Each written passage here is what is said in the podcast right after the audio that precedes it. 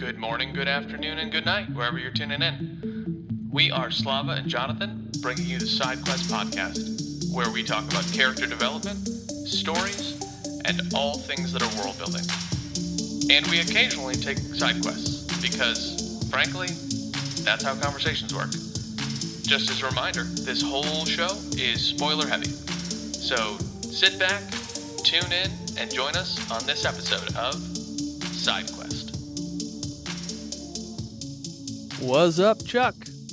You got any Chucks this week? No, Jonathan. Sans chucks, but plenty of meetings. This week was uh it sucked the root, is what it did. No Chucks for this buck. Not at all. Bummer. A chuckless buck. Buckless Chuck. All the above. uh, for those not in the know, if you're tuning into this episode for some reason instead of starting at the beginning, Chucks stands for chuckles or laughs because we're reading Stephen King's It. It's relevant. It is, because that's what the kids say those days. In those days. In those days. Speaking of kids, if you could go back in time and change one thing from your childhood, what would it be? Would be one of two things. The first is actually go to culinary school Hmm. or pursue the theater in school. Oh, really? I always wanted to, never did. And I'll fully admit I could only play myself. I'm not Joaquin Phoenix. I'm definitely not Daniel. You're not? What's his Daniel Day Lewis? fa- I couldn't do those kind of roles at all. Yeah. I probably could even do A Christopher Walken? a lot of roles. I probably could even do Christopher Walken. Slava, you're uh, walking into my scene. Uh, get out. It's not bad. It's not bad at all. Thank you. I pr- I probably would be able to do a, a walk in and that's not to say he's a horrible actor, but he doesn't no, have a lot of range. He's very unique. Very Yeah, he doesn't have a lot of range. Specific. Yeah. and I had don't have a lot of range.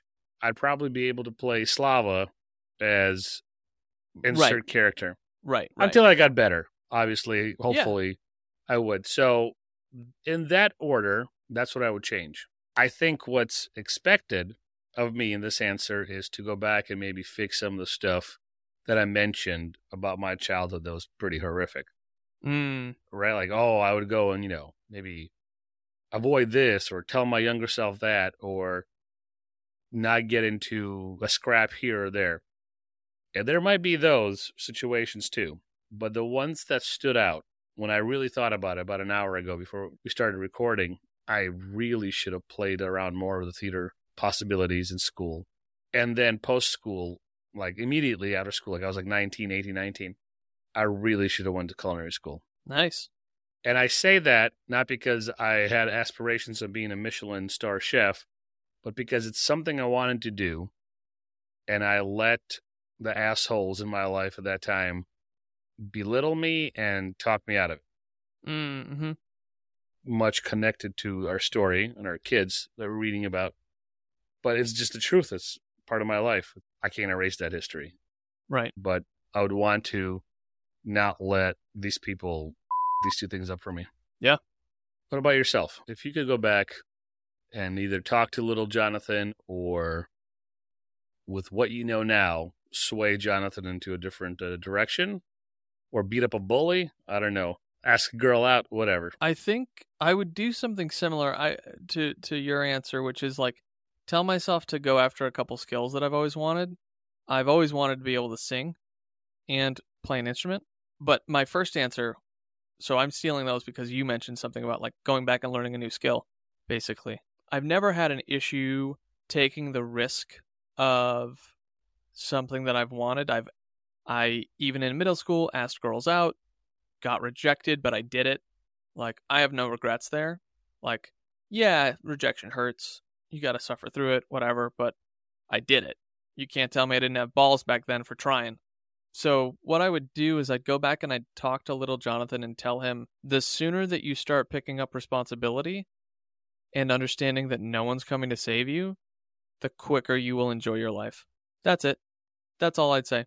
I would tell him like there's like life gets really good in your 30s, but if you change this now, it can probably be really good in your 20s. So jump on it. It's solid advice.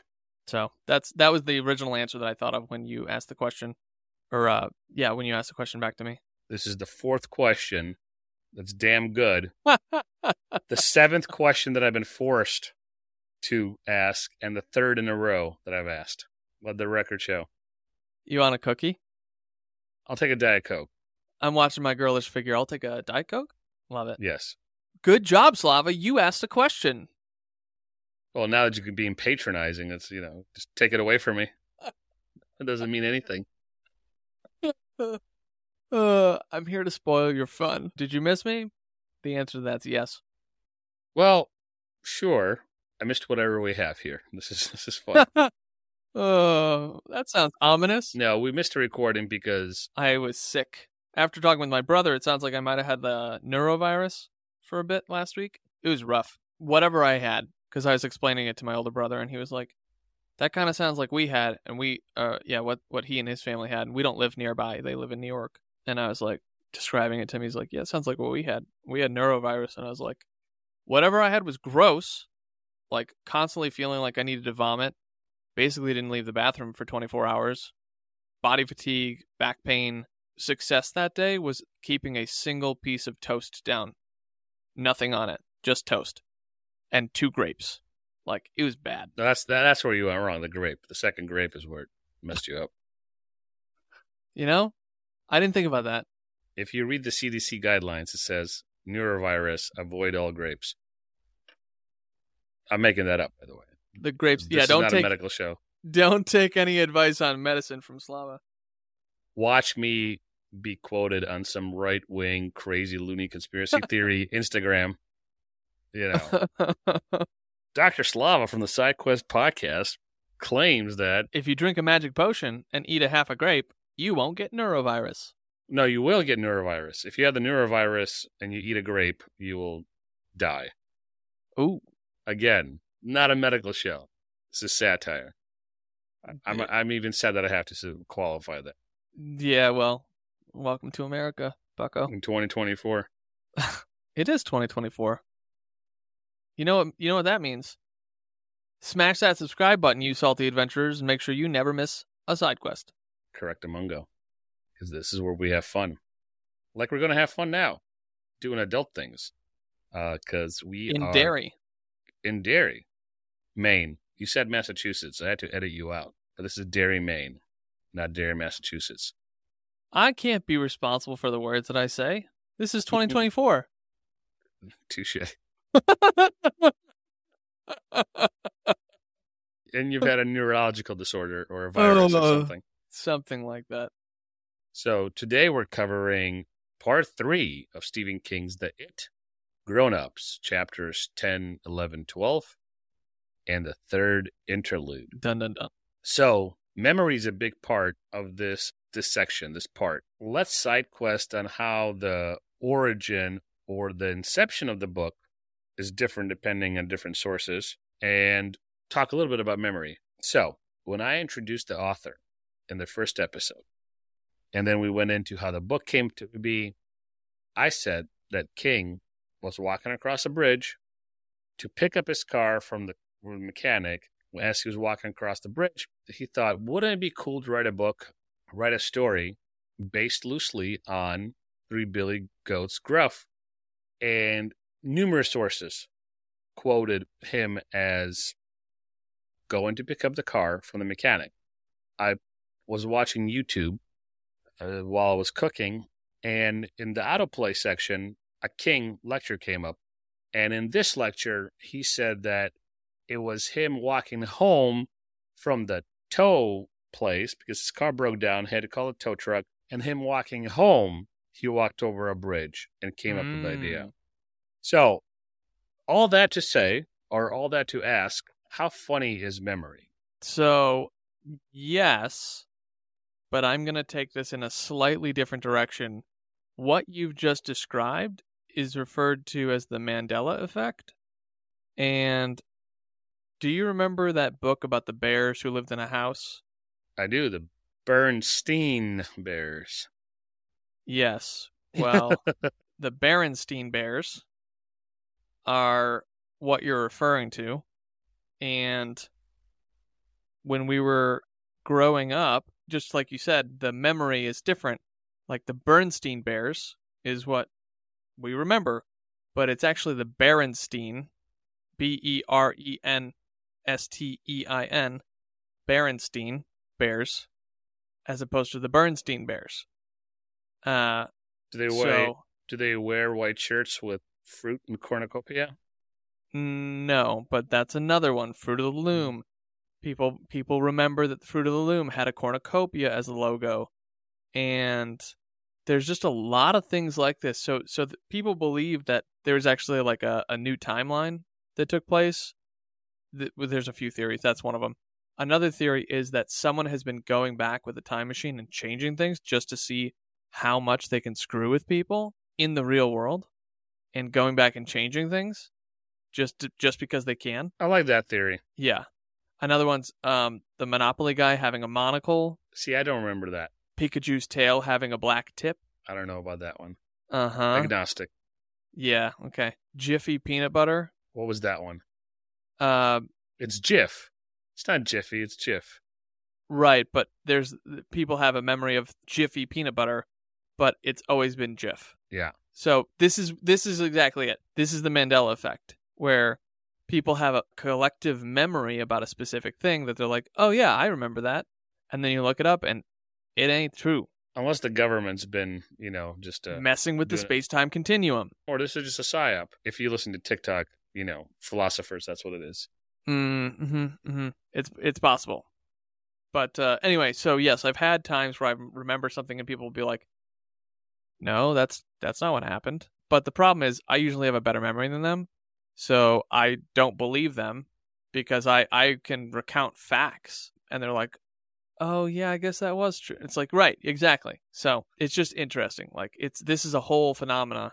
This is one of my favorite conspiracy theories is the Mandela effect, believing that ever since Nelson Mandela died, there's been false memories being changed in people's recording of past events. Yeah, it's amazing. I like that one. And birds are not real, I love Birds Are Not Real. dude. It's so amazing. That story you told in the previous episode, Yeah. so good. oh my gosh. But so good. lest we belabor and forget why we're here. To save the town of Derry, Massachusetts. Yep. There it is. So, a quick overview of the section. The adults have been called back to Derry. Bill wakes up in the Derry townhouse, where a few of them have hotel rooms. Mike calls. Mike says where to meet them, and he takes a cab. On the cab ride to the restaurant, Bill notices how much the town has changed. Everything looks new, but he feels like the old Derry was mostly buried under the new construction, and your eye was somehow dragged helplessly back to look at it, to look for it. To quote Bill. They learn that they have become successful, and none of them have children, but they're all very well off. So we'll come back to that, and probably in part four, because that'd be more interesting to talk about that one where we get the POV of it. Mm-hmm. So let's stop there for a second. This is right in line with our conversation about Mandela effect memories, going back to town. I remember going back to the town where I grew up, the town where I first read it, and going to the library where I played the part of Ben Hanscom, loner kid who liked, in my case, horror books, in my case, Stephen King books. And how small it looked. Remember how Bill describes the hospital that was so small and then it was consumed by the new construction of the bigger hospital? Yeah. Well, and obviously, you know, I'm 17 inches higher and 200 pounds heavier. So obviously things are going to be a little small. Well, not maybe 200 pounds. I'm not that. Uh, but, Your scale, not mine. but how funny it is to revisit the past. You mentioned in a previous episode, I think it was last episode, that during your pre-marriage counseling with your fiance, you had to revisit some childhood things, Mm-hmm. and it's a little different, but it's this it's the same principle at play. Yeah. You want to share a little bit of? Yeah, I can share a little bit of it. So, so the, one of the things that came up was it was back during Hanukkah, and we were doing Hanukkah stuff with her family, and nobody told me that they were like, "Hey, let's not do gifts this year." And by nobody, I mean my fiance, because they communicated with her about this. But we had already bought everybody gifts, and like, okay, at the end of the day, you guys are giving gifts out. Nobody else is giving you a gift. We're adults. It should be fine. No big deal, right? Nope, it's a big deal. It's a really big deal, apparently, actually, because I, I, the the evening ended and they left, and I was like, why do I feel so sad and and unloved? And I had to do some journaling about it and figure it out, and then I just like started weeping because I was like, oh, when I was growing up, the only thing that we really did in my family, from how I remember our growing up, was love was only communicated through gifts.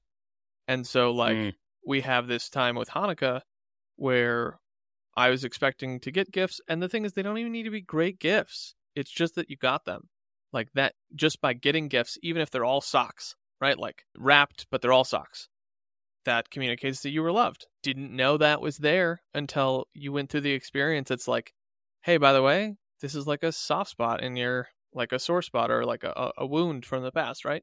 Quick detour on this. Like, for those who are unfamiliar, they have categorized the communication of love into five love languages it's physical touch, words of affirmation, uh, acts of service, so like doing something for you, quality time, and gifts. And in my family, four out of the five of those, so gifts being the only one, we didn't do four of those. We didn't touch each other. We didn't tell each other nice things. We didn't spend time together, quality time. We didn't do stuff for each other. The only communication we really had was buying each other stuff. That is the way that I grew up. Receiving love was like, hey, if somebody bought you something, like that's love. And if not, then like nothing else really matters. So Wow. this, like, I wept and then like Yeah. had to talk with her about it the next day. And like, I'm an adult. I'm not going to passive aggressively text her and go, you know, it wasn't kind that you did, like, you know, put her on trial. I'm rediscovering this thing. She's not at fault. I didn't even communicate what our love languages were from from growing up. You can't hold someone responsible to an expectation that you haven't communicated, even if you feel like you want to. Hard stop. So anyway, that was the thing that I alluded to in episode one, I think it was, because it's been, it's been a few weeks, and I don't mind sharing it. It's just like a thing that happened. Yeah. Yeah, those are those are fun. Um, I have a few of those, but will, Fun is not how I describe it. But, I mean, but I- you know, okay, I have a few of those, and I'll share them when appropriate. When Sure. you know, in the the context is appropriate. But yeah, fun being a loose term, obviously, but fun nonetheless. I think the fun part is being able to talk about it and not feel shame because it's like, look, yeah, you know, this is the way that you were raised. This is how you remember being raised. And even Yeah. if the the hard facts of objective truth are different, like as a kid, you don't know any better, and so this is just how you received it, and so it's there. Yeah. So we have our friends from Derry. They've joined Mike at the restaurant. Mike tells them about Adrian Mellon's murder. They begin to remember stuff that's going on. And this is right before they go out for their walks. He tells them about the nine children that have been killed. He says that the story should have been reported nationally, but it doesn't want to. Is a Mhm, quote from uh, mhm. from the book. Mike says that whatever it is, it is also inside the people of Derry. And Mike, by this point, has calculated that Derry has an unusually high rate of every violent crime we know of. So he's been doing this since he was a kid. And he's been interviewing locals and he's been going through history books. And then, and during this um, memory session, he shows them Georgie's school picture from the album. Oh And yeah, only only Bill and Richie recognize it because it's from the album that they both saw. Mike mentions a murder in Neibolt Street. Eddie begins to scream. Things start suddenly start to come undone. And then Mike shows them a picture of a wall where the body of a boy named Jerry Bellwood was found, and written on the wall in Jerry's blood are the words, Come home, come home, come home. Mm, It seems at this point that it is calling them back home to finish. Because they fought it twice. and they mhm. fought it at Neibolt. They went back into the you know the, sewer drains when Henry Bowers chased them. They fought it twice, coming back to fight it. What do you think about this? And this is the same thing you did to me with Way of Kings. I'm going to ask you to assume something. Do you think?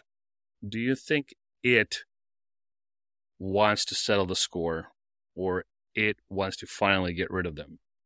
I guess I need one clarifying question first. What Yes. would you What would you say is the difference between settling the score and finally getting rid of them? Because that sounds like the same thing to me. Uh, I guess it is the same thing. I was gonna say it doesn't sound like there's a distinction here. I I, I interpreted it as being the same thing, settling the score and finally killing them because that's what it originally wanted to do.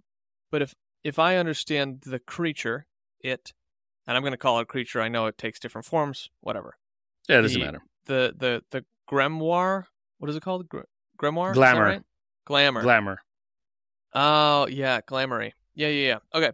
So the glamour, nothing powerful ever likes to be threatened.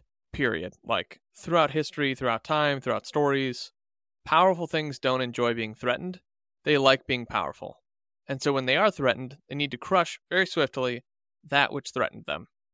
Because otherwise, they're like there's a threat for them and they don't like that. So I think that it is trying to settle the score and we see this we see this in the third interlude where it's calling Tom and Henry and Audra to also come to Derry as, you know, insurance policies almost. Right. That that ties into my question. Do you think it's calling reinforcements? Oh yeah, the storytelling makes it very blatant. In this section, you know, you've got your chapters and then you got the interlude, and that's how you've sliced it up for us. So it's pretty apparent to me that it's trying to make sure that it can't lose and stack the deck in its favor. But here's the thing. When you've got a band of friends, doesn't mean you're not going to lose some. When you have a band of friends, someone's going to succeed, even if everybody else dies. So, Yeah, absolutely. And I haven't done any research, but I know King has done some foreshadowing here with each of them going like, if they ever make it back, or they didn't expect to make it back, or they like he's mentioned this with each character. So Right. for good reason. Absolutely. That ties in beautifully into the next portion. It starts off with Mike pointing out that they've all become financial successes. And he says, My conclusion is that your success stems from what happened here 20 years ago. He says that it was his job to stay in Derry and keep watch. It leaves its mark on people just by the nature of what it is. The way you can smell a skunk on you, even if after you bathe that's interesting because another question, which we'll get into a little later, is how it affects the citizens of Derry, and we'll definitely talk about it in part four because there's a there's a situation with Bev that happens that's atrocious, and the people of Derry literally turn their back on her in, in this in this little incident. Well, one person does, but I mean, I bet I can guess it because I bet it involves her ex-husband or well, husband. She hasn't really filed divorce yet. But... no, it, it involves a Henry Bowers. Oh. Yeah. Oh. Okay. Yeah. Well, then I'm wrong. So there's the memory part of it. They're all here talking about this to bring back their memories. Yeah. Mike can remember everything that happened up until the end, but he knows that they thought that they killed it, although he does not remember the fight. We did something. At some point, we were able to exercise some sort of group will. And as they're going back and forth about this, why are they financial success? What they did in the in the past, in 57, 58. How's that connected to anything they've done or are doing now? And Bill points out that none of them have children.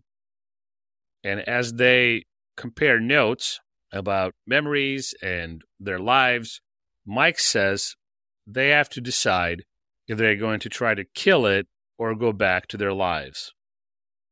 So, quote again With Stan gone, the circle we made that day is broken. I don't really think we can destroy it or even send it away for a little while as we did before with a broken circle. And then after a little bit, they unanimously vote to stay and fight it. And like you said, some of them thinking they're not coming back. Mm-hmm. And here's where we get into the next section. Mike suggested they split up for the day and go back to the parts of Derry they remember best. Yeah. Using intuition, this is a quote again using intuition is a hard thing for grown-ups to do. And that's the main reason I think it might be the right thing for us to do. They will meet that night at the library to talk about what happens to them. A plate of fortune cookies arrive, and you texted me about this. I did. And they break them open. Blood everywhere. Blood spurts out of the Beverly's cookie.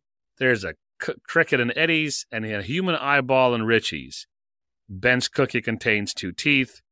A huge fly crawls out of Bill's cookie, and he remembers that he had been thinking about writing a story about a fly. Mm-hmm. Mm-hmm. So, before we get into their walking tours, Mm-hmm. what role does memory and forgetting play in these characters' destinies? Suppose the characters did not forget their shared experiences after leaving Daddy. Daddy. Daddy it. Uh, how would it impact their fates? Uh, my goodness. Great. Yeah. Um, I'm gonna think about that for just a second because I have to I have to pull myself back together.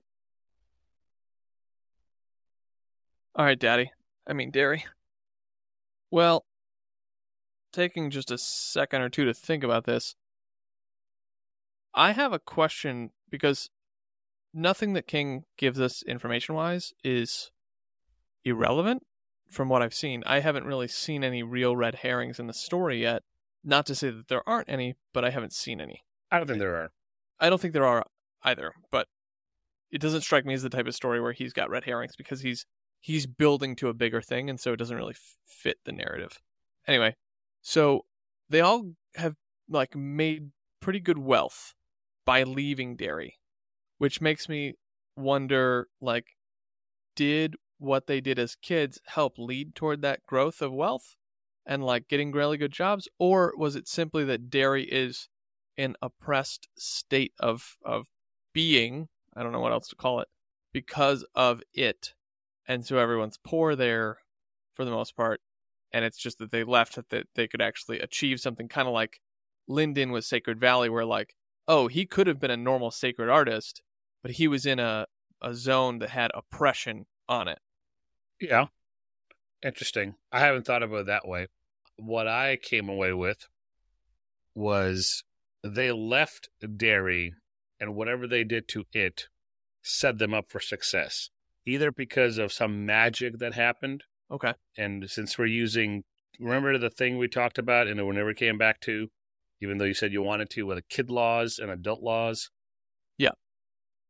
So maybe because of the magic of that, they left and were able to achieve success. Partly because of that, and partly because, yes, I agree with you. Derry's oppressive, but you have rich people in Derry too. You know, business owners and, you know, politicians and people who are way better off than Bev and the rest of the folk, right? right Or did it touch him in some way to keep them away? Like, I'll give you success, I'll give you good lives, just stay away and don't bother, don't bother me and Derry as I do my thing here. I think the oppression of Derry, call it spiritual, is a real thing. It strikes me as, interesting that the people who stay are either ignorant, blinded to the evil of Derry, or complicit somehow, or when faced with it, too weak to do anything about it. So, getting back to the second part of our question, if they didn't forget, and whether or not they became successful, let's say they can they have enough to eat. mm-hmm If they didn't forget, how would that impact their lives? Well, if they didn't forget, I think that they would return quicker to try to deal with it. Because it knows that they made an oath, I think. And they know that they made an oath. They forgot, but Mike called them back. And I imagine that part of the reason Mike didn't forget is because he stayed. Yeah, absolutely, absolutely. And so there's some sort of like realm of forgetfulness when you pass beyond the barrier of Derry because Mhm. they've come back and they have remembered now. So we didn't really answer your first question about predestination and the role of memory and forgetting their destiny. Like I think that they forgot, and so then they were allowed to live their lives, not necessarily destiny. Does that make sense? That does make sense. Just because of the logic of like, if Derry has a barrier around it where you can remember everything if you stay, but you forget things if you leave, like under that premise, then there is no destiny of them leaving outside of the fact that they've left. Um, with my current information. And with interlude, I'm not giving away too much, can control people. Well, it can influence them, right? Like, I don't think I've seen possession necessarily. No, you haven't. Okay. But it could heavily influence people to the point where they act on their basest instincts. Yeah. Like Henry Bowers Like is Henry, right. That's piece of shit thinking. psychopath that hates these kids who have bested him. At the point where they decided to fight back, they bested him at every turn. And when you get to part four and they best him again and again, and he's he literally goes insane because of it. Partly because of it, I think. Well, his father would, wasn't much, much, wasn't His his his daddy was a yeah, daddy was a was a crazy person. was a bent nail in a screw world. So I want to touch quickly on predestination and then move on to their walking tours. Destiny. Yes, they forgot because they left the oppressive circle, whatever you want to call it, of Derry. Their destiny was to come back and fight the clown. They might have not led a successful lives, but you can't change the future no matter what you do. I definitely think that they were going to go back into this. I, I don't subscribe to the same sort of predestination. But yeah, I definitely think that they were going to go back and fight it. And and if for no other reason than it wouldn't make a good story if they didn't. Right? Like what else would they do? You know, okay, let's let's let's rule out that they're going to come back and fight it. Like cool. Bev stays in her, her abusive relationship. Bill, you know, is in England doing movie stuff. Mike is a librarian, makes shit for money. And Even by 80 standards.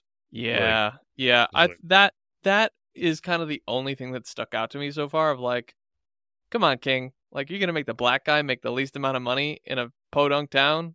Like I don't know. Anyway, just kind of stuck out to me, but it could be because of the way that the state of the world is right now. Yeah. Well, I don't know if it has anything to do with him being black, and it doesn't matter. But it still seems to me he could have made ten thousand dollars more a year. Mm hmm. Yeah. Yeah, whether he was Chinese or white, Polish or Jewish or any stripe of uh, ethnicity, it seemed that he made less than a busboy. Right. Right. And who knows? Maybe in Maine in 1987, what is it, thirteen thousand a year he was making or something, something abysmal. Yeah, it's Yeah. it's Even if it was twenty, low. Like, wow, that's a you're the head librarian of a mid-sized town. You you're making at least fifty, even in the eighties, I think. I mean, what do I know? I was only born in the eighties. I could be completely off. Maybe twenty thousand dollars went a long freaking way in the eighties, in Maine. in Maine. Yeah. Anyway, Let's keep, We're getting let's off- rolling.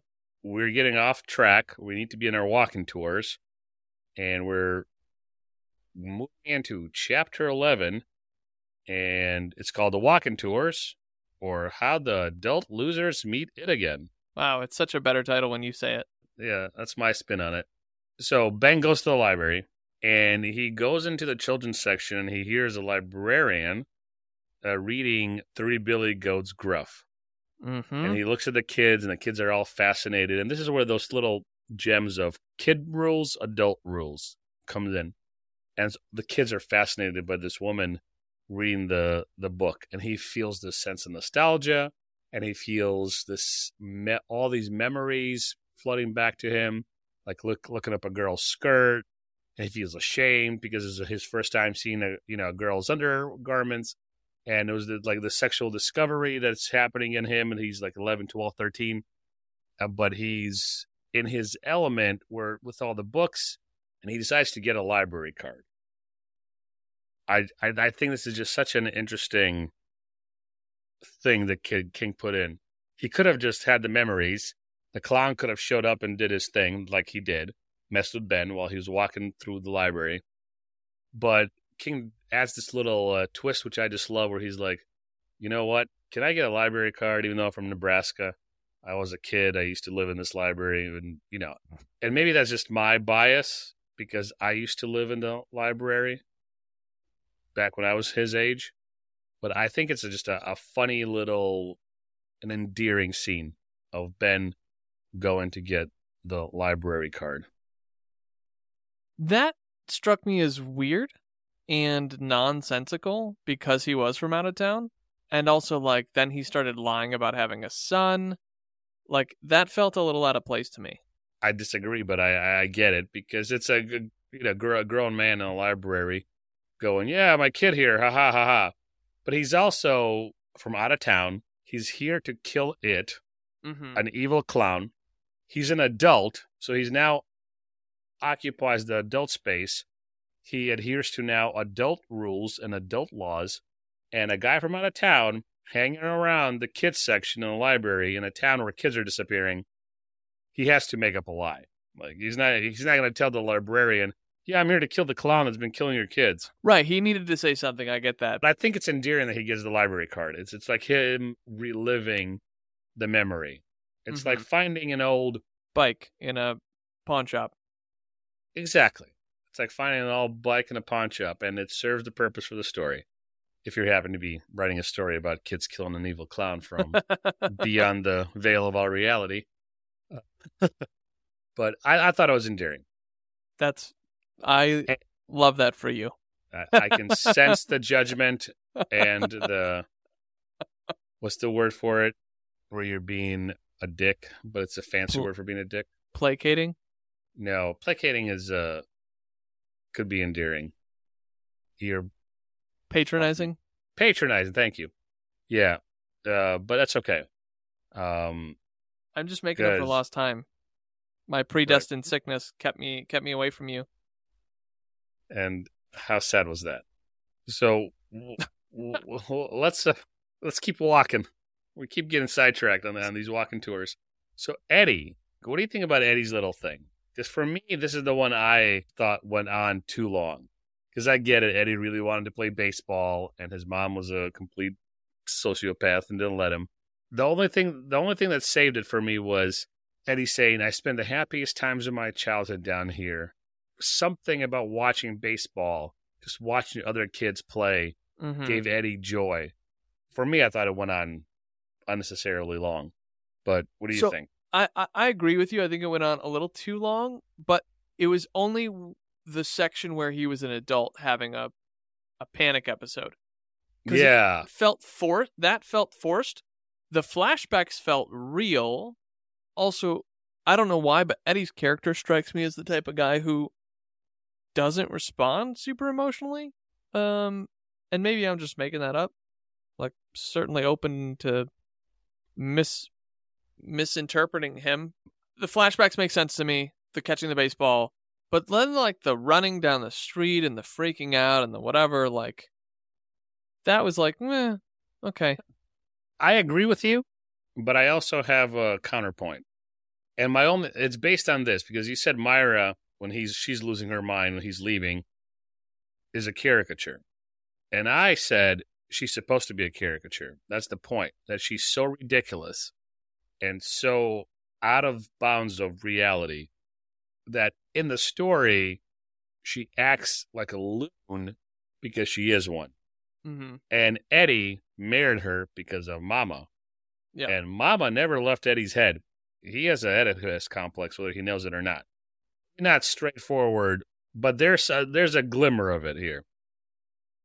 And I think him losing his shit is no different than his his kid panic attacks and his mother's like remnants of his mother and Myra because they lost their crap with the littlest thing.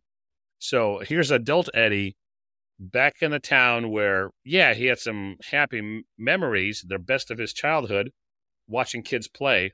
He had an abusive, overbearing mom. He had bullies to deal with. He had a bunch of just nonsense to juggle in his little brain. Because goes going back to all three, but specifically Mama doing a number on him. And here he is an adult uh, a hypochondriac with 17 pill bottles in his, you know, in his uh, overnight bag. Yeah. And he starts hallucinating. So, as much as I didn't like the scene necessarily, I'm kind of forced to go, just like with Myra, this caricature, this insane sort of response seems to fit within the world or what, what King is trying to paint. Even though I'm here, you know, Monday morning quarterbacking and going, mm, maybe I would have written a different one. Does that I- make sense? It it does.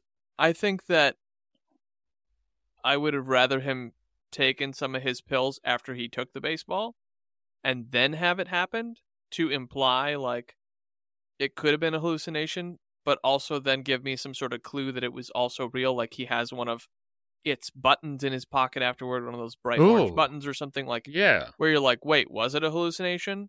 Like that, just that one change where he pops a pill beforehand, and and you you know would have been sufficient to me to to feel more real because I think that we don't get enough time with him having a bunch of drugs and being a hypochondriac. Yeah, that makes sense. I'll buy that for a dollar. And the next thing, my dear boy, is one of my favorites. Uh, okay, okay, Um, it has some weird shit in it, but yeah, it does. eh, it but does. Bev's dad, Bev's dad was a was a was a psychopath and a pervert. So it is what it is. But the way this is written, King mastered it pretty well. The this uh this walking tour. this was the spookiest one to me, or like Yeah. the not spooky, creepy, the creepiest. Yeah, one. right, right. So Bev visits her old home and runs into a woman named Kersh, which is a manifestation of it. And their conversation I found fabulous because she, the old lady, so endearing and, oh, don't be so polite. Just come on in, have some tea, have some coffee, but have some See, I biscuits. thought she was hallucinating. I thought Bev was hallucinating, where like the the old woman's real and kind and pleasant and lives there, and Bev like has a hallucination and like runs out the door. the old lady's left, left like, what, what a queer woman. A- like, why yeah, was she? what a uh, weird woman. Right, right. Yeah. What's interesting is there's little hints that something's off, right? Like the shuffling behind the door, the tea looking like mud, and then the teeth of the woman and her pauses. So we already get something's off. Now, whether it's a hallucination or this is really it, something is off, and Bev should know. And then full blown psycho mode. She starts hearing her father's voice. He worries about her a lot. And Beverly turns to see him, dad, wearing uh, the old woman's dress, or what now looks like a witch to her, right? And it tells Bev in her father's voice that he only beat her because he wanted to have sex with her. He wanted her sexually. And the only way he could stop himself was to beat her, which is just so twisted. And suddenly he's wearing a clown suit and holding a child's severed leg. And he begins, I think he begins to chase her. I already forgot, but she's able to open the door, which is turning into chocolate, I think. So it's like a Hansel and Gretel uh, little Yeah. throwback. So she gets out and she realizes that she was in an abandoned house. Like it was all imposed upon her by it. Like it messed with her head. So this weird thing with Beverly's dad that he had some sort of weird attraction to her sexually really adds another layer to her character. And I say that because we get hints of that before it talks about it. Her mother asks her if he's ever touched her. Mm-hmm. If you're not a careful reader, you'll miss it because he leers around her. And the way he even says, I worry about you, Bevy. And just the tone, and maybe it was just the, the narrator planting this in my head, but just the tone of his speech, or the cadence of his speech, if you will, gives off a creepy vibe. Yeah. So I want to do a quick side quest here before we dive into the other three characters, Richie, Bill, and Mike. You told me before we started reading this book about the turtle. Yes. I don't feel like I've seen him pop up at all. I- Is that true? Like, is that is that true right now? Like, I just haven't really, or it's so subtle that like you it, you only catch it on the third read through, No, no, no, no. and it's gonna come in in the second half of the book. Like, because I've been looking, I've been looking. Like, I'm like, oh man, the turtle's gonna come up at some point. Forget who it was. Picked up a tin in Georgie, this section. Georgie, in the first section. No, no, no, no. In this section, yeah, I, I know Georgie did in the first section with Turtle, but like somebody picked up a tin of grease after he got his bike, Oh yeah, Bill. And I was like, oh, this is gonna be another turtle tin. Nope, not a turtle tin, just a tin. So talk to me about the turtle real quick because have I really just not seen it and it's been there, or has it not been there? Because I've been looking. And good on you for looking. So the answer to your question is not a simple yes or no. The turtle is there. not. The turtle is there. It's foreshadowed with Georgie and the tin. But because of that figure eight time loop, timeline storytelling King is introducing, you won't get the turtle until part four. And you'll get him in 1958 and you'll get him in 1985.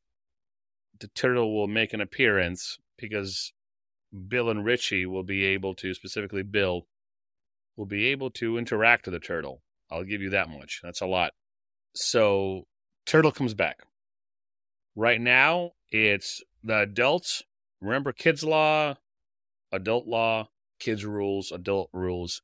You're in the section where they come back to Derry as adults and they begin remembering. And as they begin remembering, you get the turtle. And then, because of the figure eight, when it loops around again, back to 1958, the Georgie looking at the turtle, and then Bill a couple of months or a year later when they're fighting it, interacting with the real turtle, there's a connection. So the the, the story structure is throwing you for a loop. But turtle, uh, more to fall on the turtle. Stand by. Okay, interesting. Cowabunga. Yes, cowabunga indeed. Cowabunga sounds like something Richie would say. Great segue, Slava. Thank you.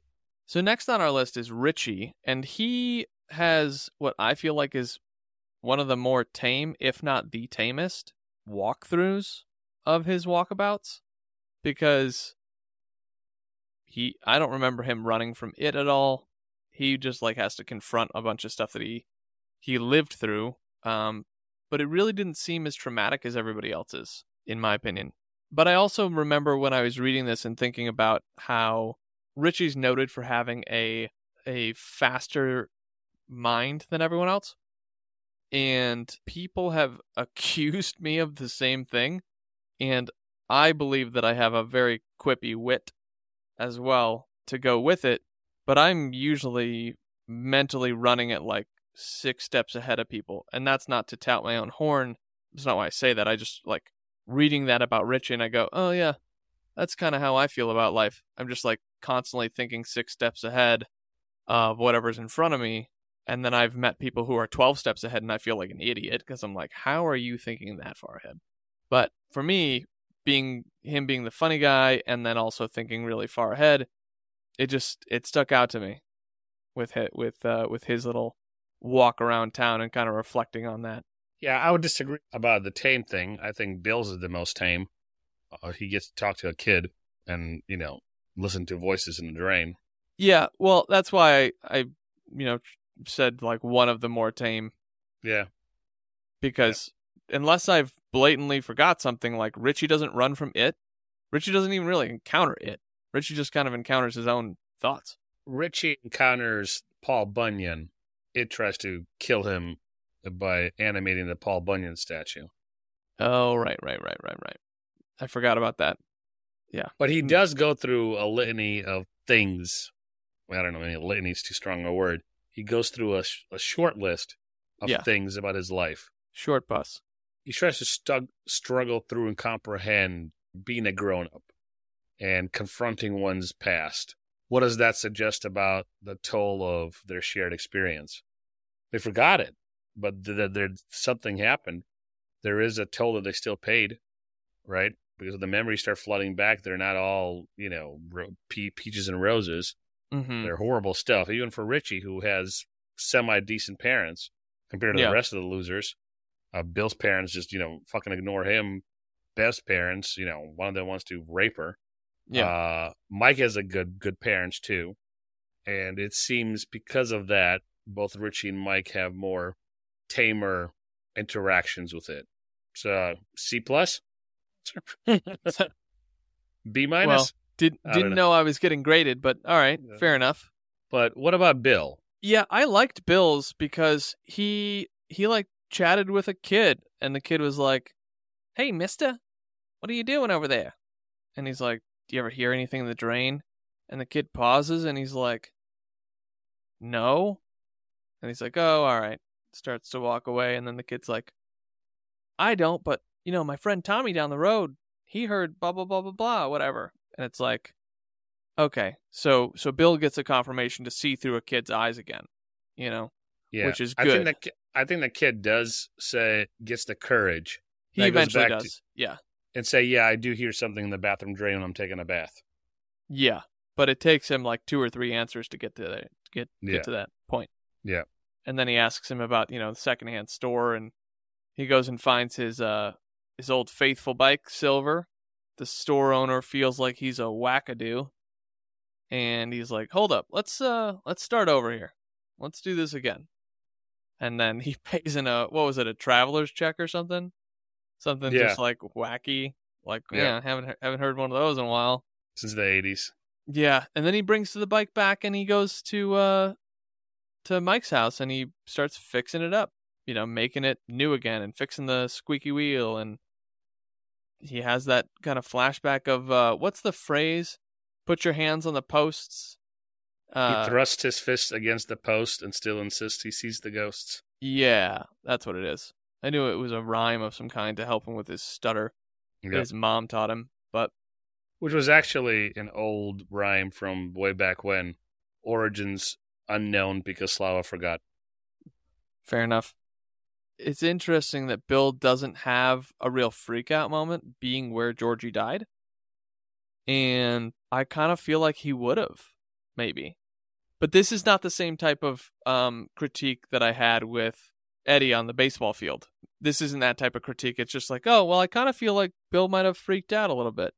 Maybe he didn't because there was a kid in front of him. Yeah, maybe. And Bill is, you know, kind of like the King Arthur of the group, right? He's their leader. Right. Big Bill. They always turn Big Bill. They always turn to him for uh, help and guidance, and even during the worst of it, he kind of takes charge. You're going to see times when they will talk Bill off a cliff, right, mm-hmm. off the ledge, but he's he's Big Bill. But he does get to encounter it with Mike as they're fixing the bike. They were going to put playing cards in the spokes, and the way the the cards fell out, that could have it was impossible. So it was manipulating either their eyes or matter at this Mhm. point. Mm-hmm. Two Ace of Spades. Where would you like to walk next, Jonathan? We have very little time, and I put in way too many questions. There's a lot of questions. Let's jump down to the third interlude where we're we've got three uninvited guests. There's not a whole lot, in my opinion, that we've left out from from Mike helping Bill fix up Silver, No, anything like that.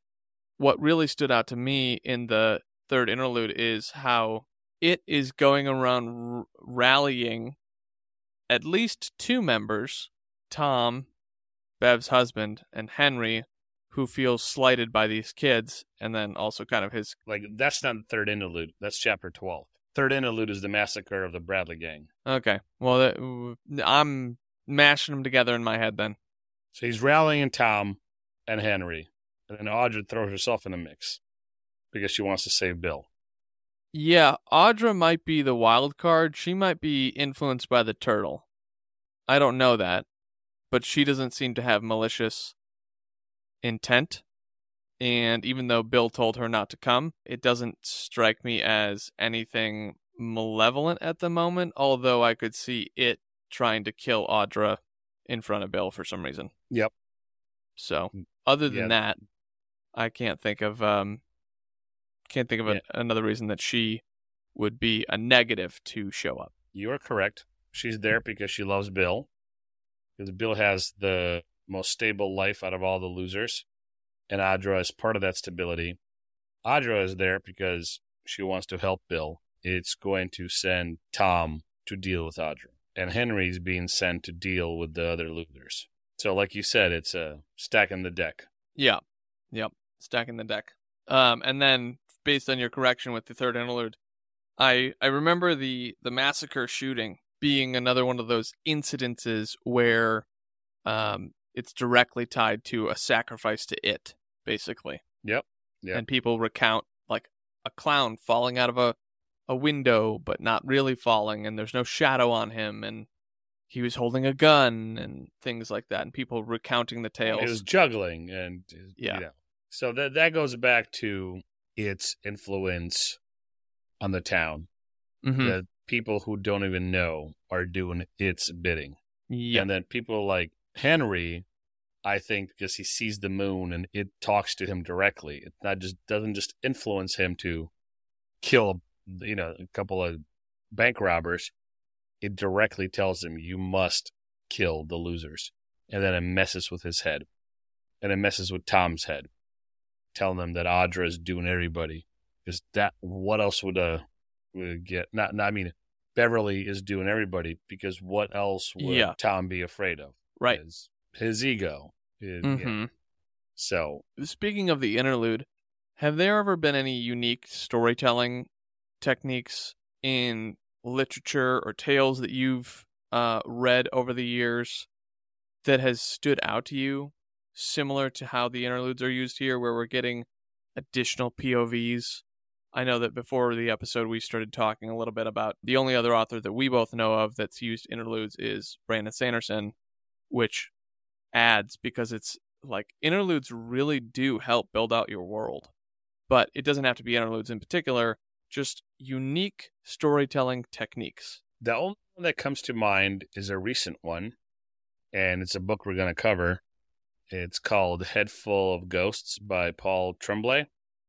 And it's told from three perspectives, and they interchange every other chapter or something like that and one is a POV. If I remember correctly, it's an omniscient POV.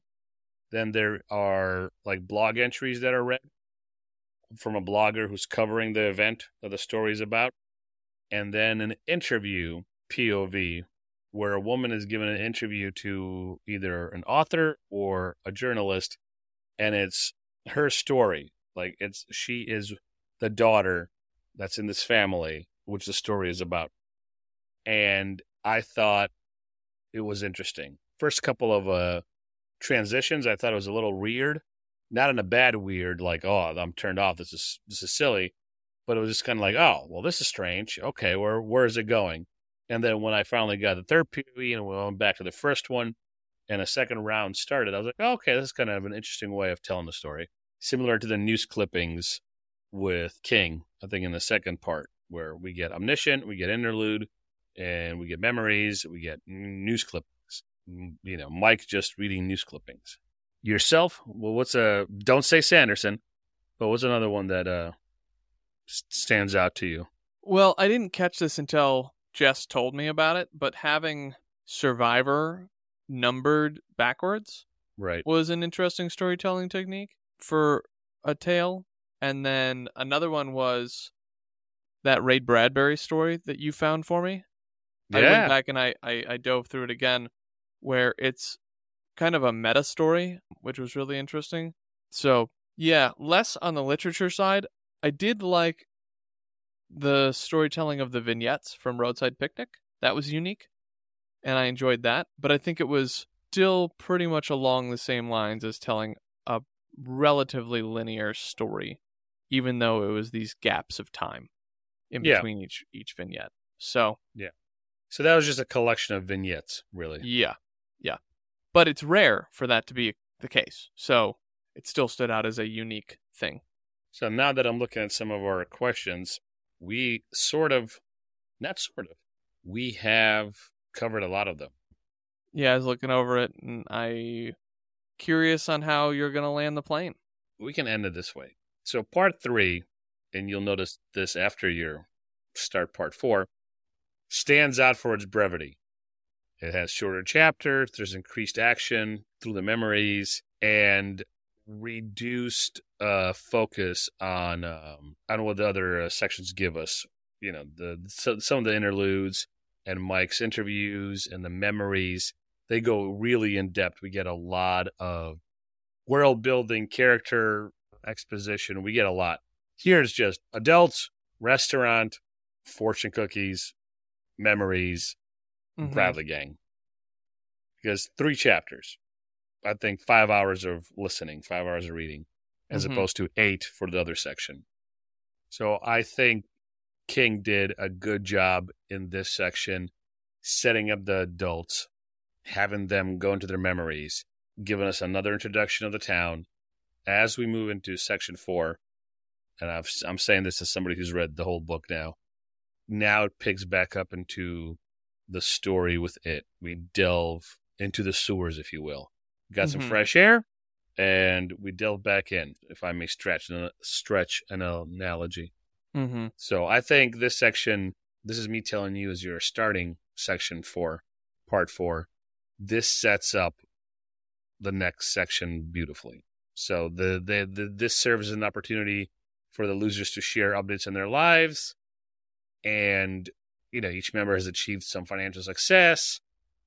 Although they're uncertain about the significance of connection, these connections with the talents, and the fact that they don't have any children and their success, they will later come to believe, and you'll notice this, that every aspect of their lives, including their childless existence, has been orchestrated to lead them back to Derry. So they're gonna, in- in world, they're gonna believe that they're predestined Mhm. to finish off it, and you'll get a POV of it contemplating how it's gonna finish them off. Oh, that sounds fun. That that is fun. Like his POV or its POV is very short, but it reveals a lot. It- you- you'll get a kick out of it.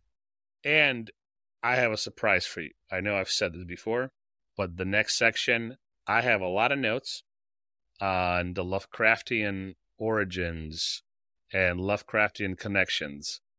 And I'm telling you now, not to ruin the surprise, but to whet your appetite to see if you could pick up on them as you read part four. Mm, mhm. mm-hmm. So Sounds like a good time. it sounds like a great time.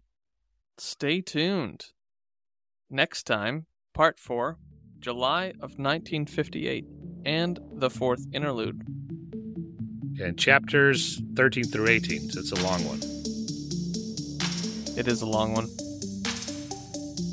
All right, you unruly adventurers, make sure you hit that subscribe button so that you never miss a side quest.